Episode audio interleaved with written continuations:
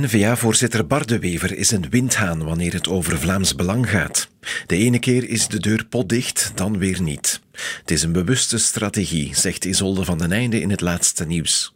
Een regering met het Vlaams Belang als grootste partij is een nachtmerrie voor de Wever.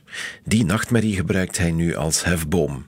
Hij eist een Vlaamse meerderheid in de federale regering. Voor de anderen is dat geen absolute must, omdat N-VA verregaande communautaire eisen stelt.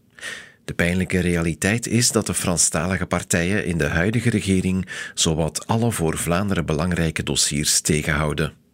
De centrumrechtse Vlaamse partijen zijn te klein en vooral te diep verdeeld.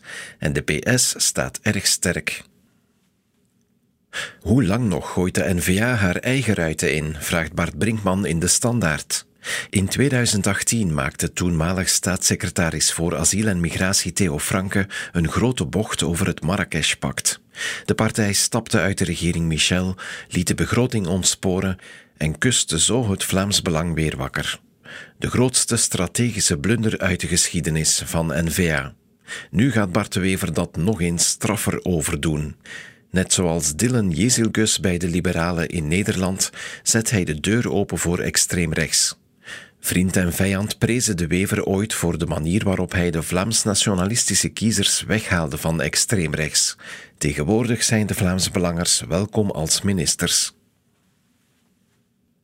De Wever zei in het voorzittersdebat niet woordelijk dat hij dreigt met een coalitie met Vlaams Belang, maar het is wel de consequentie van zijn redenering. Zoals de peilingen nu liggen, zijn er maar twee realistische opties. N-VA met Vooruit, CD&V en Open VLD of N-VA met Vlaams Belang.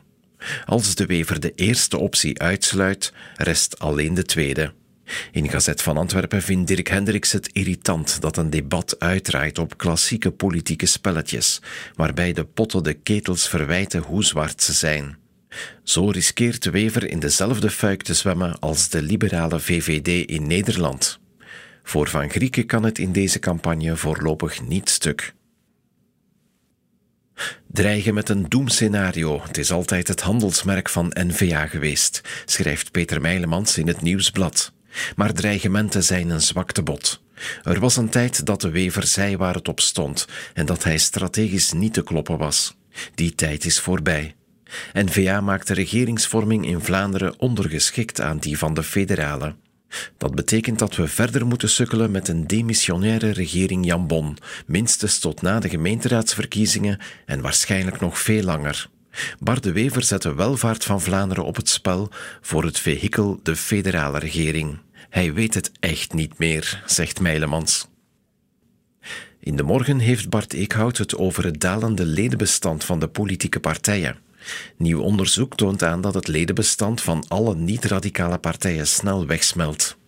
Op het eerste gezicht lijkt dat niet meteen een groot probleem. De partijen zijn geprofessionaliseerd en de partijfinanciering is erg gul. Maar toch, ze verliezen hun wortels in de samenleving. Steeds minder burgers hebben inspraak in die partijen, terwijl de wetgevende macht geruisloos naar de partijleiding verhuisd is. Hoe minder leden partijen tellen, hoe machtiger ze zich gaan gedragen. Dat klopt niet. Partijen zouden er goed aan doen om te beseffen dat de gevaarlijk groeiende afstand tussen wetstraat en dorpstraat ook echt een fysieke afstand is. Het volksgemoed kan je niet alleen peilen met enquêtes en Facebook-likes. Een op de zeven jongeren verlaat de middelbare school zonder diploma. In het belang van Limburg zoomt Liliana Casagrande in op die cijfers. Meer bepaald op Genk. Daar is de schooluitval zelfs 1 op 5.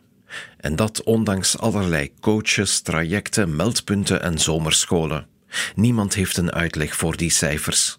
Het zou echt geen overbodig studiewerk zijn om uit te vlooien wat er precies aan de hand is en vooral wat we eraan kunnen doen, want nu kost die uitval ook geld. Sociale mobiliteit is nog altijd het makkelijkst met een diploma in de hand. Over dit thema zouden politici best de onderlinge concurrentie vermijden. Dit probleem staat voor iedereen met stip op één. Het is donderdag 29 februari. Ik ben Jo Valvekes en dit waren de krantencommentaren.